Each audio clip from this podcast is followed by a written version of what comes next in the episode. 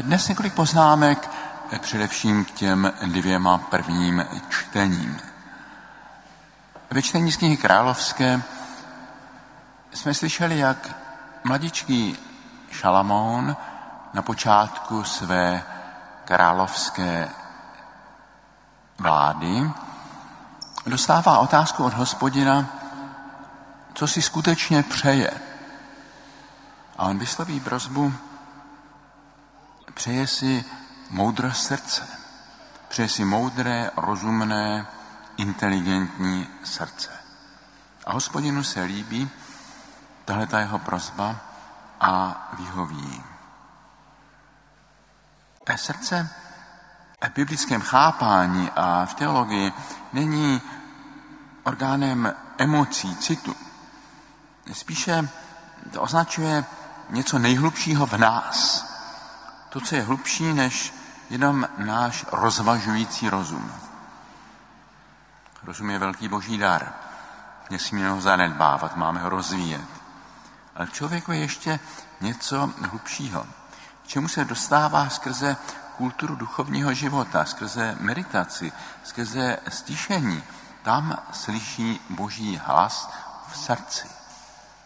I uprostřed všeho hluku a neklidu světa okolo se člověk dokáže stišit a poslouchat to, co mu říká jeho srdce. A podobně mluví Augustín o paměti podle novoplatonské představy o člověku, že paměť je to nejhlubší. Asi v moderní psychologii bychom proto použili pojem nevědomí. To, co je ta hlubina ještě pod tím rozvažujícím rozumem.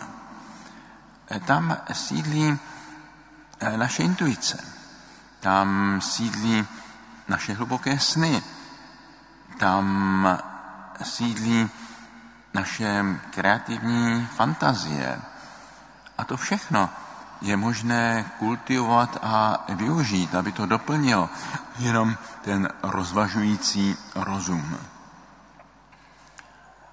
Inteligentní srdce, inter legere, číst mezi řádky, rozlišovat. Eh, Šalamón říká, potřebuji to moudré srdce, aby dokázalo rozlišovat. To umění rozlišování je nesmírně důležité v složitém světě, kdy nemůžeme také čekat ani od církve na všechny nové otázky a problémy, jednoznačná řešení. Je třeba kultivovat tu moudrost srdce.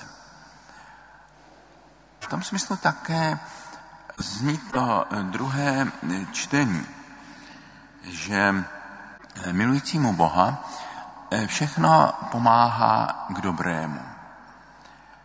Jestliže jsme roztěkáni, jestliže náš vnitřní svět je rozbitý, tak mnohé věci, s nimiž se v životě setkáváme, jsou nám překážkou. A aby ty věci byly harmonické, napomáhaly nám, tam člověk musí uskutečňovat ten svůj základní cíl. Svatý Ignác, který má zítra svátek, ve svých exercicích říká, nejprve poznejme ten hlavní cíl, ke kterému jsme povoláni. Pokud ho budeme sledovat, pak všechny věci nám budou pomáhat k dobrému. V této větě svatý Augustin připsal etiam peccata, i hříchy.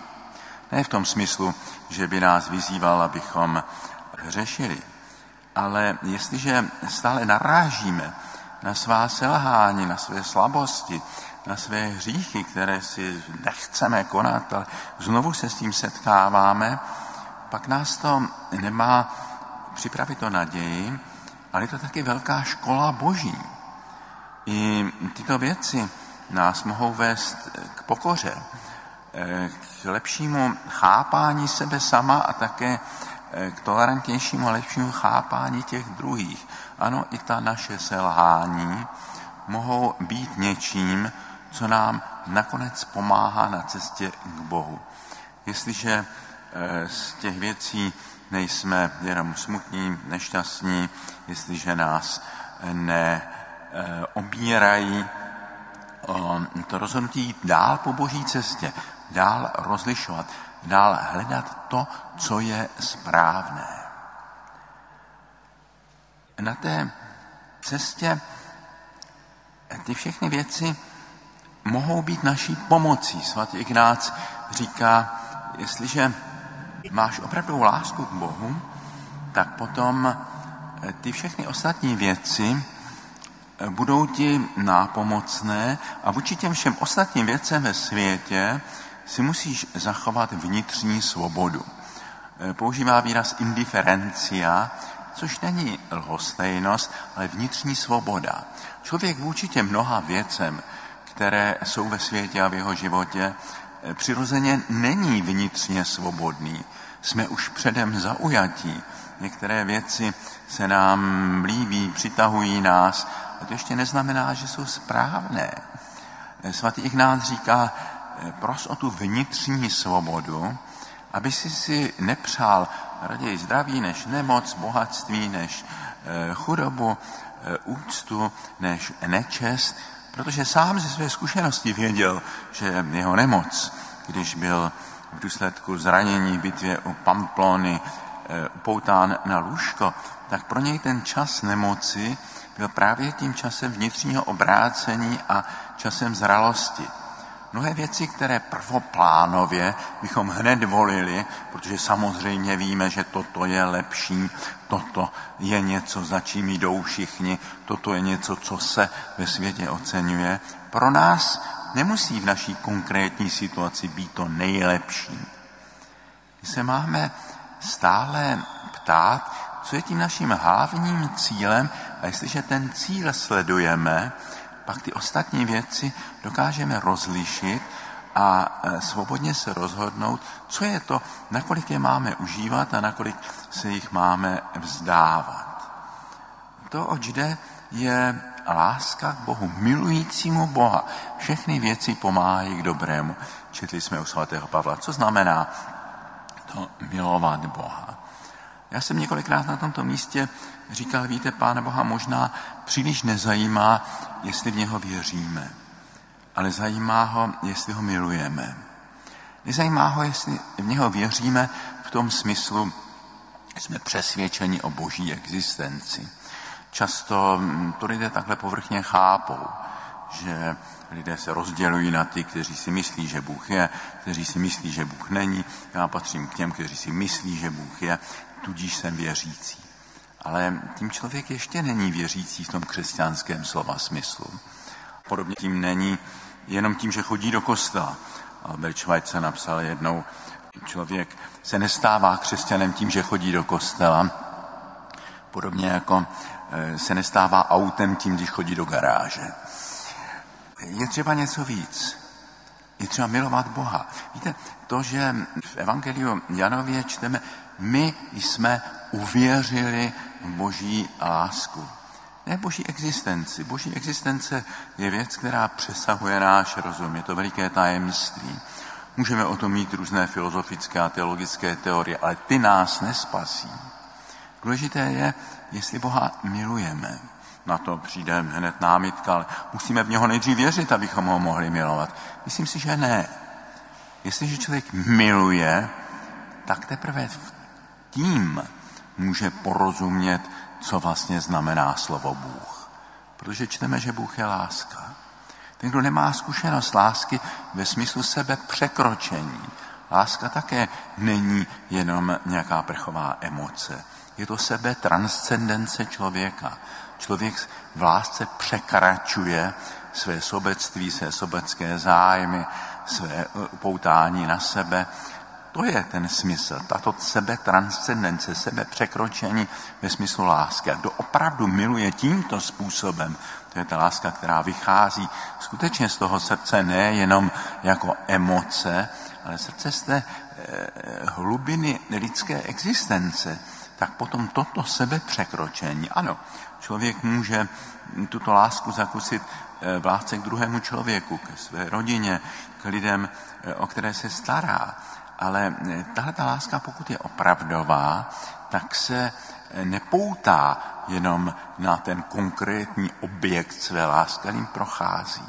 Člověk má zkušenost sebe osvobozujícího sebe překročení v lásce. A tím už vstupuje do té hlubiny, kterou je Bůh. E, mistr Eckhart řekl, vnější člověk má vnějšího Boha a vnitřní člověk má vnitřního Boha. Jestliže člověk žije vnějšně, na povrchu, jak se žije ve světě, nechává se jenom manipulovat těmi vnějšími zájmy, tak potom, když je věřící, tak i ten jeho Bůh je vlastně vnější Bůh. Ten jeho Bůh je často skutečně ta projekce jeho představ, přání, strachů. Velice vděčíme těm kritikům náboženství, jako byl Feuerbach, Nietzsche, Freud, Marx, že odhalili, že mnohé naše představy o Bohu jsou skutečně ty projekce našich přání. Jestliže člověk žije povrchně, pak jeho představy o Bohu jsou povrchní. A pak mají pravdu ti ateisté, kteří říkají, že tohoto je třeba se zbavit.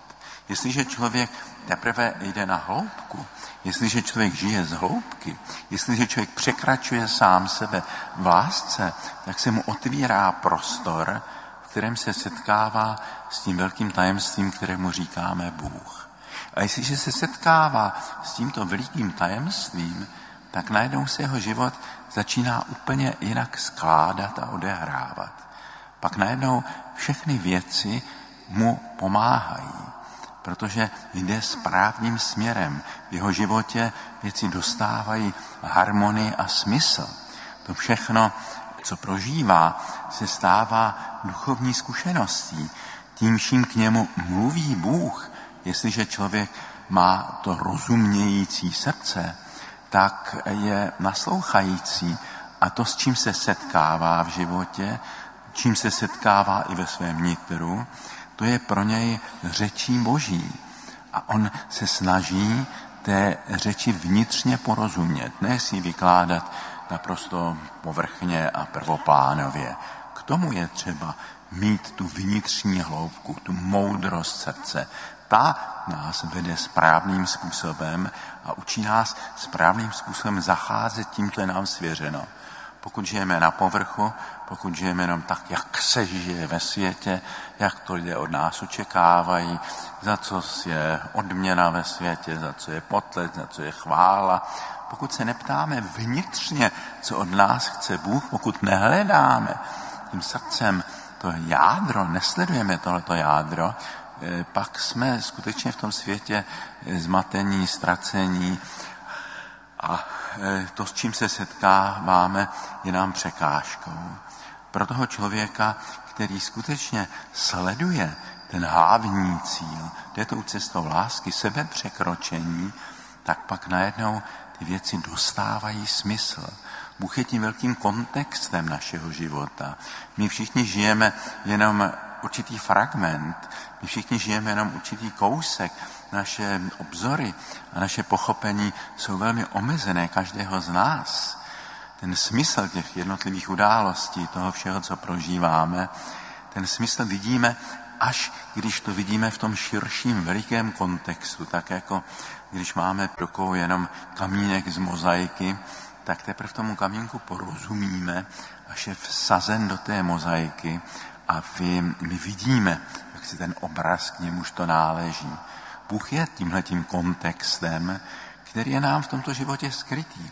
Známe ho ve víře, v naději, otvírá se nám v lásce a doufáme, že ho nakonec poznáme. Nyní jsme na té cestě. A na té cestě je třeba jít stále dál a na hloubku.